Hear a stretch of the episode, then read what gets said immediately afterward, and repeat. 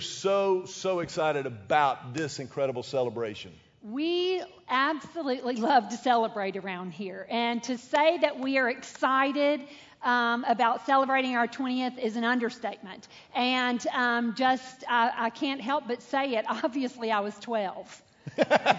when we started the church. But so much has changed, and at the same time, so much has stayed the same. From the very beginning, we did not know where we'd be meeting and whether we had 20 people or 200 or 2,000, wherever we were, we knew one thing that God's Word was a big deal. And that while we don't take ourselves too seriously, and it's a good thing most of the time, while we don't take ourselves too seriously, we take God's word very seriously. And we take the responsibility of teaching God's word very seriously. We believe that if you submit your life to his laws, then your life will work better. And we believe that to the core of who we are. And that is why, if you look when you leave out in the lobby, we call it the big lobby, got the big lobby and the little lobby, but the big lobby out here has our cornerstone verse literally etched in stone. And that is Ephesians 3 20 and 21. Now to him, God, to him who is able to do immeasurably more than all we ask or imagine, according to his power that is at work within us. To him be glory in the church and in Christ Jesus throughout all generations, forever and ever. Amen. And that verse sums up Lake Hills Church in so many ways from September 7th, 1997 to September 24th, 2017. It summed us up then and it sums us up now. If you look at the beginning, to him who is able to do immeasurably more, turn to your neighbor and say, lots more. Lots more. Lots more than all we can ask or imagine. There's no possible way we could have imagined what God had in store for yeah. us. There's no way when Coley and Kevin and Vaughn and the guys said, Yes, we're in, they didn't know they'd be hauling a trailer and carrying around Little Tikes toys and, you know, trying to pretend to look like a real nursery from day one. They, they couldn't have imagined what God in, had in store for us. I certainly couldn't couldn't have imagined. As a matter of fact, I told Mac at the very beginning, I will teach children. I will never teach adults. yeah. Oh, I said it so confidently. And he said, maybe one day. I go, oh, no, I won't. I will never teach grown ups. You know why? Children have no baggage and they think I sound like Whitney Houston when I sing. And so that is good for my self esteem. And I am very comfortable with children. I couldn't have imagined what God had in store. And He must have been just giggling all along the way. It is His power at work. Say, at work. At work. It is His power at work within us. God's power at work. That is what God does. God shows up when we work. We didn't know what we were doing each Sunday, we just kept on working. We just stayed at work. You remember the first Sunday we ever taught together in the high school? Oh. It was oh. Mother's Day. It was Mother's Day, and Julie was. We did a tag team sermon, kind of like this, except it was Mother's Day. It was the first time Julie had ever spoken on a Sunday morning, and and it, it was it was a challenge just to get her to agree to it a few months in advance. I'm not sure I ever agreed to it. but I remember, I mean, we were literally, the last song was playing right before we walked out on the stage. And Julie, not Joe, Julie's hysterical. She's, she's the funniest person I've ever met. She's the smartest person I've ever heard of. Not even being funny now. She looked at me, she goes, I'm not going. I'm not doing it. I oh, yeah, I was vividly. dead serious. I wasn't funny. And um, he said, Come on where it's almost time. I said, no, I'm not going. I'm not going she out meant there. It too. Uh-huh. And then he just pushed me. Literally pushed in me love. out there. Uh-huh. In, in love. love. Hmm, yes. Um, his power is at work. It is our obedience that triggers his power. And we'll get to that in just a minute. To him be the glory in the church. The local church has one job and that is to make Jesus' name famous. There are two kinds of people in this world people who know Jesus and people who don't. And our responsibility, our privilege, our calling is to make his name known, to point to him and to say, To Jesus be all the glory, because we know that Jesus is the answer to every one of life's questions throughout all generations. I think it goes without saying, if you've been around here at all, you know that we work hard to be a church of all generations, committed to reaching the next generation. It was important in 1997 and it will be important for the rest of eternity because the next generation is important to Jesus. He's very clear about teaching our children to love Jesus and his house. And then throughout all generations, forever and ever. Mac and I love Lake Hills Church, but our prayer, our vision is that Lake Hills Church lives much longer than we do. that years from now, that decades from now, other church leaders are working in these ministries and reaching the city of Austin and beyond to grow the community of Christ one life at a time.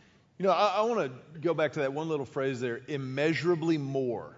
Immeasurably more. Like, like you can't even begin to conceive how much more God wants to do, God can do in your life, through your life, and in and through the church.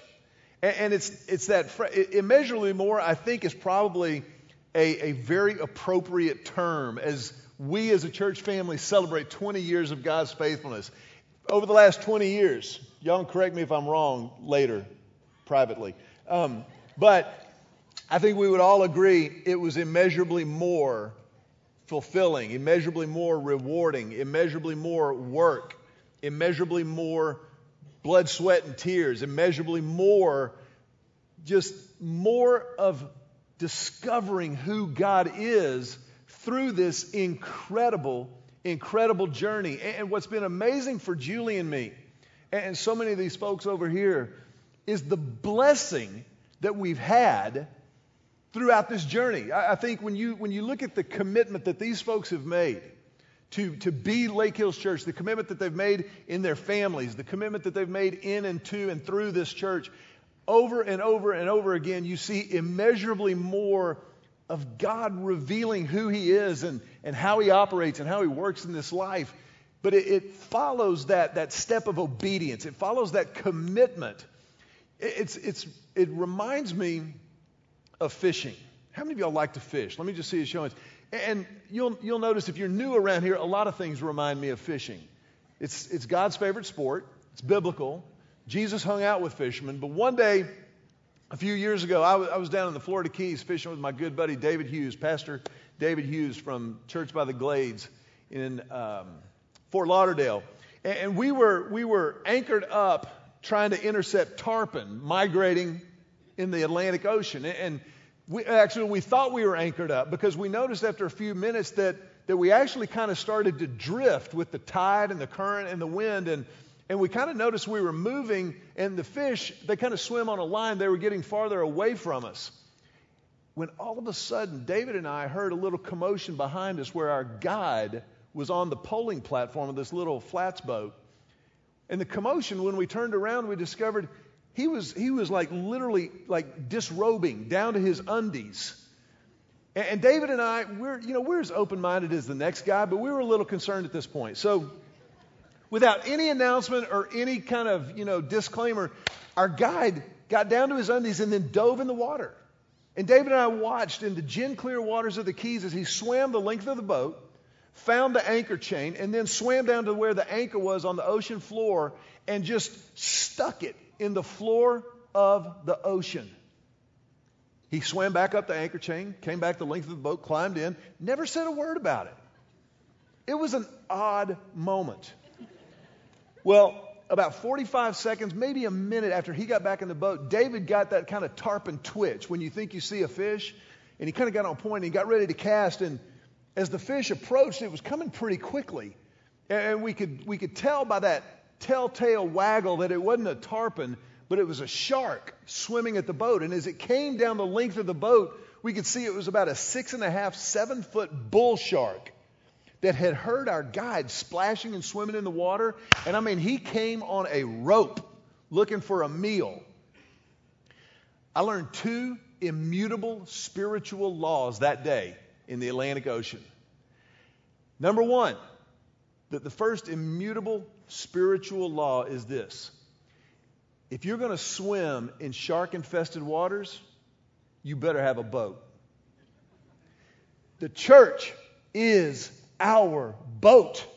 You and I live in shark infested waters Monday through Saturday. We live in a world that is hostile to our faith, a world that is hostile to the cause of Christ, and yet God, in His amazing grace, has given us this boat that is the church to, to come together, to rally around, to be protection for each other in those shark infested waters. The other immutable spiritual law that I learned that day is that the anchor only holds if you dig in. The anchor only holds if you dig in.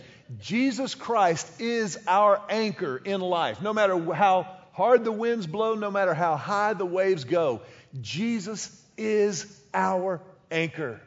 And the anchor holds when you and I dig in, when we commit to Him, when we commit to His church to be the body of Christ.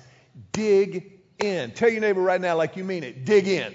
Dig in. And don't knock over my water, Yes, please, because I dropped my lid. Um, sometimes he gets a little arm wavy. That's That's funny coming from you. I love that about you.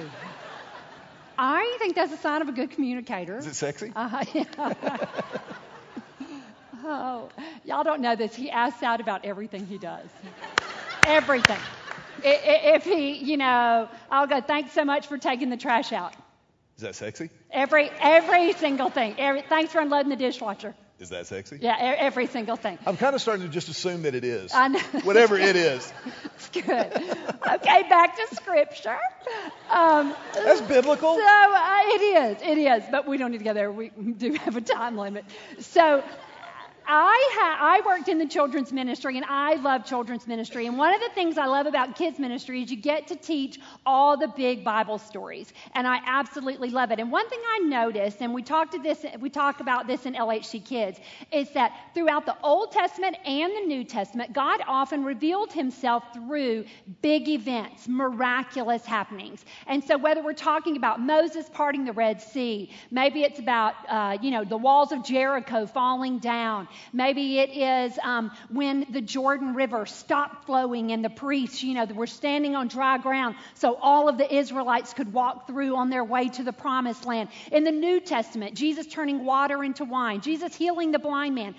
But there's something common about every single one of those miraculous happenings. God commanded, or Jesus commanded, the person to do something. The Red Sea did not part until Moses lifted his staff.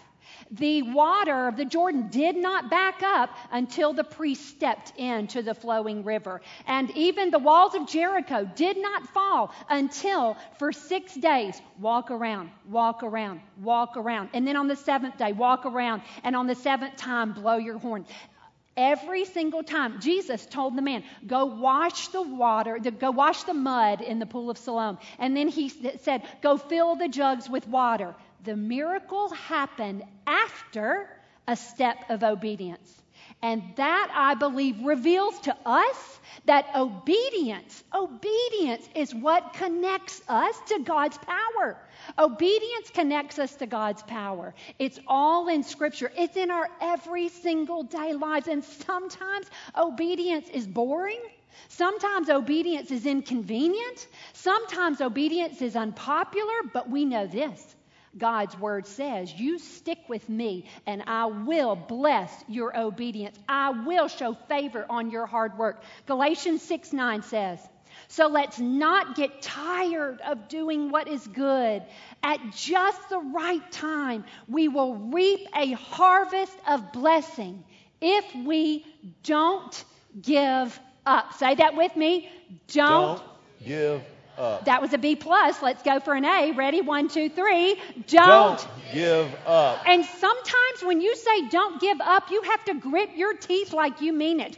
Don't give up. You take the next right step. If I have learned anything over 26 years of marriage, almost 30 years of ministry together, 20 years of Lake Hills Church, 23 years of being a parent, I have learned that I will get tired. I will get weary. I will want to give up, but God's word says you will reap a harvest of blessing if you don't give up. Our harvest of blessing is the peace, hope, and joy that God promises that follows obedience. It is that life to the full that Jesus says that He came for. And so, when that is our target, we then find the energy not to give up. You know, it's true that obedience connects us to the power of God, but only Jesus connects us to God.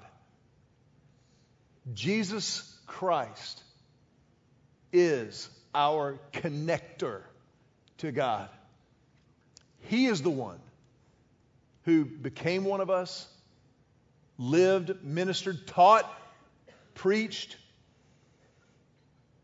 but ultimately gave himself for us. He took on my sin and your sin. Everything you've ever done that you're ashamed of, that you don't want anybody to know about, Jesus took on himself on the cross. And he died. And, and, he died alienated and separated from God the Father. Of all of the ways that you can hurt in this world physical hurt, emotional hurt, relational hurt the deepest kind of hurt is alone hurt. And Jesus died alone which is ultimately what sin does to every single one of us. It, it, it estranges us from God, it isolates us from one another. And Jesus took that on himself. But he rose from the dead. He got up out of the ground with the promise of new life for anyone who would believe in him to have eternal life forever and ever. Amen. And this is our hope. This is the reality that this church is founded upon. This is the reality that we declare and we proclaim and we pray to live out individually and collectively. But if you're here today and you've never stepped into that reality, if you've never begun that relationship with Jesus, in just a moment, as a church, we want to give you the opportunity to do that. To, to step into that promise and the fact of Jesus' new life, the life he offers. It's too good to keep to ourselves. We, we want to share it with as many people as we can. I want to ask you, if you would, just for a moment, bow your heads. And, and as you bow your head, I want to ask you just a very straightforward question. Have you personally committed your life to Jesus? If you're here today and the answer to that question is a definitive yes, then I want to invite you to be praying. Maybe for the person you invited today, the person in front of you or to your side. But if the answer to that question is no, or I'm not sure, then we want to invite you to take that step of faith, relying on the reality and the fact of Jesus' resurrection. Trust Him. Trust Him with your life. And follow Him. Just begin that right now by praying right where you are. Just say, Jesus, just silently talk to Him. He's all powerful. He'll hear you. He knows your heart. He wants to engage with you. Just talk to him and say, Jesus, I need you. I confess my sin to you, all of it, so that I might receive your forgiveness all of it.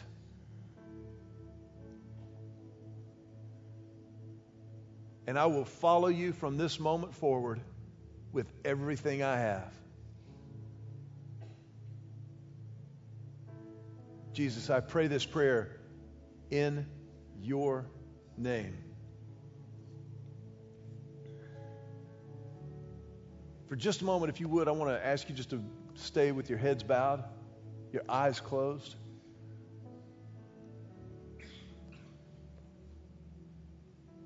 But if you just prayed that prayer on this 20th birthday of Lake Hills Church, today is your spiritual birthday. It's that moment, that day, that Jesus became real to you personally. That you are literally, spiritually born again anew and afresh. And so it's, it's a big deal. It's the most important moment of your life. And as a church, we want to help with what comes next. We want to come alongside. We want to learn from you as a, as a family of faith. And so, if you would, I want to ask you just to do two things before you leave today. First of all, if you would, if you just prayed that prayer, will you open up your program and fill out the connect card that's inside of there. Your name and contact information that we always keep internal. And then about halfway down, you'll notice there's a place there to indicate I committed my life to Christ this week. My birthday coincides with Lake Hills Church's birthday. And before you leave, hand that to one of our ushers. Or as you walk out the, the, the big lobby, underneath the front porch out there, there's a blue canopy, and there'll be people there who are, would love to just take that from you. Just, just hand it to them and on your way out. But second of all, if that was your prayer, would you just raise your hand quietly, unmistakably, as our heads are bowed? Just raise your hand and hold it up high for a moment. Because your raised hand stamps this moment in your life. Your raised hand says, This is real and it happened. And will always be a reminder to you, but will always be remembered in the life of this church as well. We honor that and we celebrate that with you. And our, our family tradition is as you put your hands down, we like to put our hands together to tell you, Welcome home. Welcome home.